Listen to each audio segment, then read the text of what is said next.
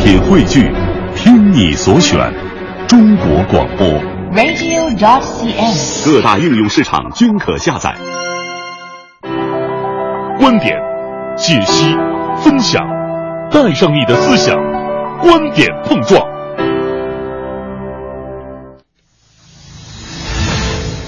观点约架，今日话题：十三岁女孩自杀逼父母放弃二胎，面对这样的事实，你会作何反应？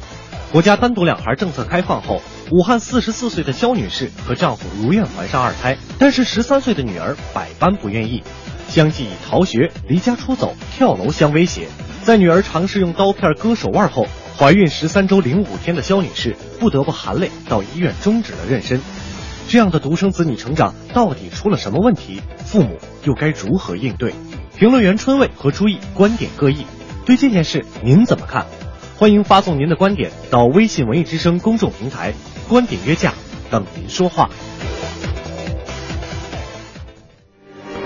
观点约架，等您说话。嗯，这里是我们的一个全新的板块儿哈，在今天我们要聊到的就这么一件事儿哈，通过短片我们也有所这个耳闻啊，嗯，一名十三岁的女孩儿哈，以自杀来逼父母放弃二胎。没错，面对这样的事实，您会作何反应？嗯怎么来反思和避免这类悲剧不要再发生呢？没错哈。这个嗯昨天我们在新闻故事会当中呢，也是给大家讲了这个新闻故事。那今天呢，这件事情得到发酵之后呢，有越来越多的人在关注哈。对，这个女孩以自杀的方式逼迫父母不要要要二胎，嗯这个是不是也应该引起我们一定的反思对啊？我们先来刷新一下我们的互动平台上，看看嗯大家伙儿都怎么说的啊。好，呃，嗯这个叫窥屏的猫说了，呃，备孕一年有没有跟女儿商量，或者是透口风？嗯女儿都十三岁了，应该是有家庭知情权了吧？哎，很明显，这个窥探窥屏的猫是觉得父母没有。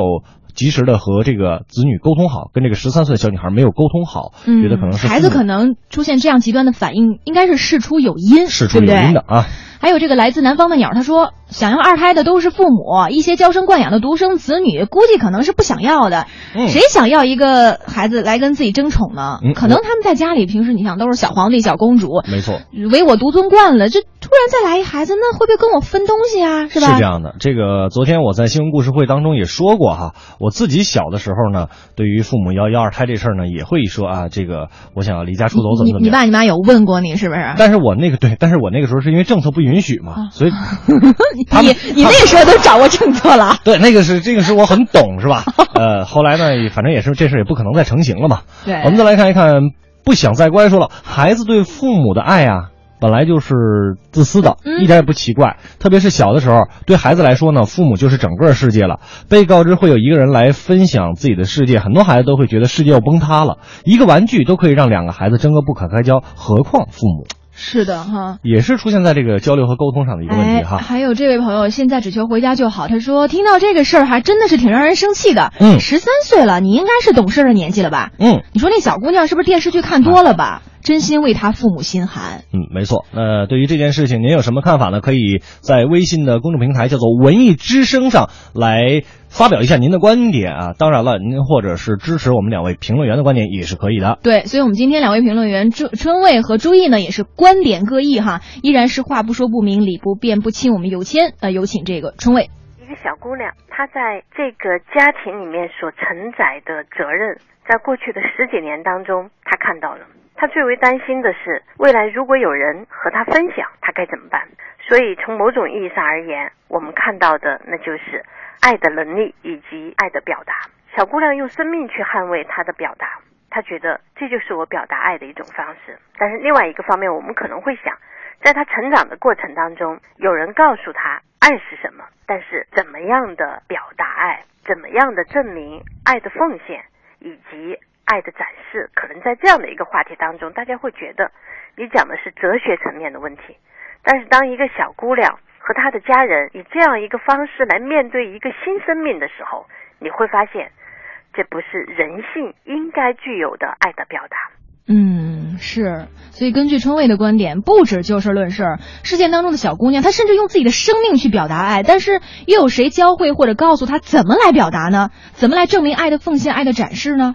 但是啊我们另外一位评论员朱毅的关注点似乎有点独辟蹊径，我们有请朱毅。火爆的青春剧往往有堕胎、这个相似的情节，致青春堕胎了，同桌的李堕胎了，一生一世堕胎了，匆匆那年堕胎了，不知道是谁不准胎儿生出来，还是街边贴小广告的人流医院有赞助，导演无一例外安排打胎。还好，有痛无痛，人留在医院，不过分分钟门诊小手术。但是这潜移默化的在灌输这么一个观念：堕个胎不算个傻。这样的意识层面，这样的特有国情之下，人流是司空见惯的事情，堕胎甚至不是个道德问题，何以就要把道德的大棒抡起来，同仇敌忾，朝着一个十三岁的小姑娘砸下去？群体的病非一味猛药可以药到病除的。崔健唱得好，你却总是笑我一无所有。不，我还有病。是哈，听完这第一番交锋哈，尤其刚才朱毅说的，不仅是孩子、父母，这大环境对于独生子女家庭的影响也是至至关重要。包括刚才说那个堕胎的一个观念，对吧？嗯但有人可能也说了，说今儿这事儿可能是一个个案吧。春卫不那么认为，我们继续有请评论员春卫。但是我想，这绝对不是一个孤案，因为在过去我们看到很多的小皇帝们就是以这样的一个方式在展现。今天我们只是看到一个十几岁的小姑娘，大家会觉得这家长怎么样，这个教育怎么样，但是忽略了可能放到很多的家庭，这样的孩子仍然存在。其实我身边有很多生过二胎的家庭，你会发现他们家也会碰到同样的问题。哥哥会对妈妈说：“早知道我们不把他生出来了。”然后弟弟就会说：“啊，你们已经提前怎么怎么样了。”我觉得在这样一个话题当中，都会意味着什么？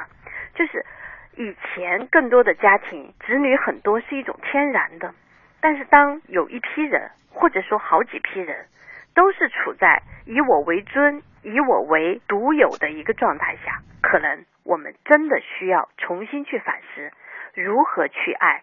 如何教会孩子去表达爱？那么在这个层面上，这个孩子他所展现出来的就不是一个孤爱，他会提醒我们更多的人，不是把爱独占，而是把爱放下，并且告诉更多的人，表达爱的方式是什么。嗯，对，你看以前的家庭确实哈，子女多是一个天然现象，没错现在啊，好多批人他都是处在独生子女家庭当中，包括我和刘乐。对我们这波八零后基本上都是独生子女啊哈。对，从这个角度分析的话，这也不是个案。嗯可是你说迎接新生命的到来，这么大的事情，嗯那一家三口啊，他们有没有进行民主协商呢？对不对？嗯，而且这样的一个做法，肯定是对所有人，包括生命的尊重，以及那个未出生的孩子，他也是一个生命，对不对？没错。我们继续有请注意。产科病房里保大人还是保孩子的桥段，骂死了多少恶婆婆！尊重和保护活着的人的生命是毋庸辩驳的生命伦理，对于这个家庭也是一样，尊重十三岁女儿的生命和幸福是优先的。在准备生二胎前，倘若没做通头胎女儿的工作，以为生下来就好了，以为生孩子就是父母一合计的事情，那么老二还没生，老大已受伤，是在所难免的。充分尊重孩子作为家庭一员发表意见的权利，是否要个新生命这样的大事儿，更应该一家三口民主协商。对大孩子保持充分的尊重，也是父母对即将到来小生命的尊重。要是能问问那个不能降生小家伙的意见就好啦。大家快别操心了，小生命未必愿意来呢。说的真是哈小生命未必愿意来呢。哎呦，嗯我觉得今天朱毅老师说的，真的是句句话都直指我心呐。对，因为朱毅老师她在生活当中，她也是一个孩子的妈妈嘛，没错所以她对这个事情就非常的有感触哈、哎是啊，这个群体的病哈、并非一种猛药就能药到病除的。嗯除了去享受爱，孩子到底应该怎么才去能这个分享爱呢？使这个爱的表达具备人性的光辉呢？我们再次有请春卫。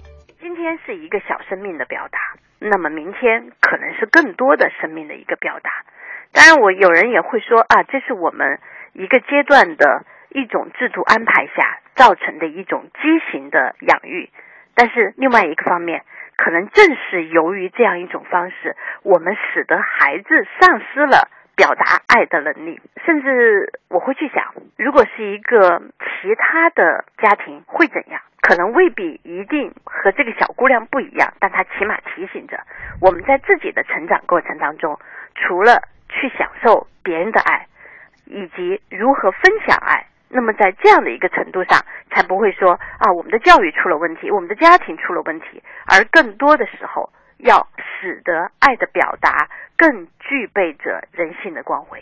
嗯，很多细节问题啊，这个二胎家庭也未必都能考虑周全哈。嗯对，毕竟没有经验嘛。对孩子之间的年龄差距比较大，怎么办嗯呐？风险也很多啊，包括你的这个精力和资源，你毕竟是有限的，这是不争的事实。嗯，我们再次来听一听同为妈妈的朱毅，她是怎么来总结陈词的。科学角度说，如果两次怀孕间隔时间超过四年，会增加妈妈和孩子的一些健康风险。两个孩子之间年龄差异太大，会加大竞争感和疏远感，可能会引发一些健康和家庭方面的问题。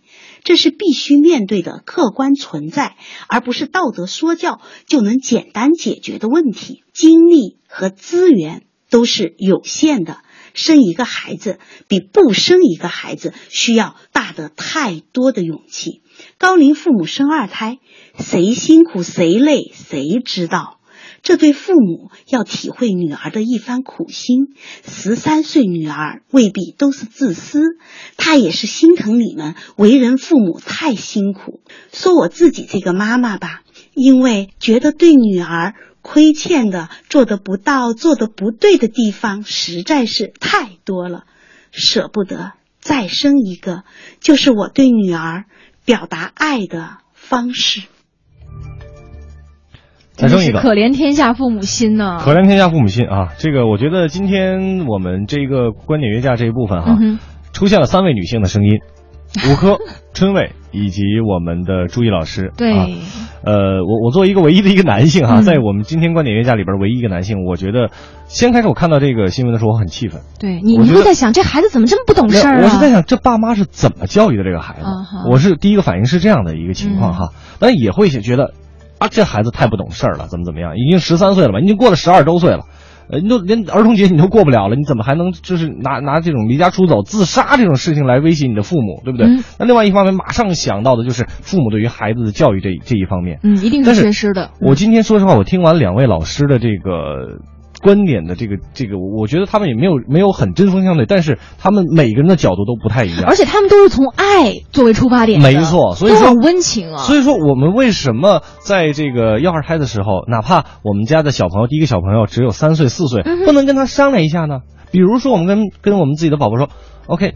我们要给你一个弟弟妹妹，他能每天陪着你一起玩儿。从此以后，你要肩负起一个哥哥姐姐的责任，你要去照顾他的时候，你现在你给他一些权利，给他一些期望，那这你孩子看看他怎么反应，对甚至去考虑一下他的选择。对，这个嗯真的是很重要的哈，全都是在我来说，我今天总结的一个关键词，那就是交流。嗯，我总结的一个关键词就是对交，流。但是我我们今天这个话题放出来之后，很多朋友哈，这对个观点哈，真的我觉得是可以针锋相对了哈。可以针锋相对啊嗯咱了，们赶紧看一下，比如说林月她就说了。说我们小时候那会儿，爸妈也没跟我们商量啊。一个家庭当中，父母跟孩子，他说沟通不了，以后还是说不定会出现什么情况呢？说这个父母要好好思考一嗯下。他也觉得这个父母跟孩子之间沟通出现了问题。嗯啊，现在一个你我生二胎都没嗯都沟通不好，那将来这个小女孩，比如说她要择偶是吧？嗯选择工作，包括对就业，那更难的问题了是吧？是，还有这个芥子欣也说了，说朱毅老师说的太对了哈。如果这个小宝宝就未出生的这个小生命，嗯知道有这样一个姐姐，估计她可能真的也有点不愿意来到这个世界。哎，我觉得今天朱毅老师这个角度真的是好，不真的是好。因因我为他考虑了所有人的这个呃理解包括和这个角度之外，他也想到那个未未出出生生的的这个宝小宝小孩子，对不对？嗯然后早晨就说未出生的小生命就这样被扼杀了，觉得很遗憾呐、这个小姑娘的教育出了问题，即使不是一个家庭，以后小姑娘也要走向社会，她也要去和他人分享东西，分享爱。嗯这样读下来，骄纵下去，步入社会也会遇到问题。嗯，还有这个臭男人， 他也发了好几条微信哈，感谢嗯你。他说我们不要再讨论孩子的行为了，也不利于他的健康成长。对对我们首先要保护孩子啊。嗯嗯，就是他做出这样的行为，难道不是父母教育的缺失吗？的确是。他说，仅从父母选择堕胎就能看出父母在教育手段上的极度匮乏吧。哎，这个我觉得说的有点道理、嗯啊，哼可能父母之间的这个经验和育儿的经验还是不太够丰富啊。虽然你看他大女儿已经十三岁了，可是我觉得他他在大女儿的这个养育上已经出现了问题。已经出现问然题后了在。老二他们想要要的时候，而且他们已经备孕一年了，在这个过程当中，他们跟孩子沟通的非常不好的情况下，还要再怀孕，我觉得这个真的有点不太负责任有了。点不太负责任。我嗯们看最后来看铁匠吧，铁匠吧，我觉得给我们正能量了。他说正能量。我们就在要二胎。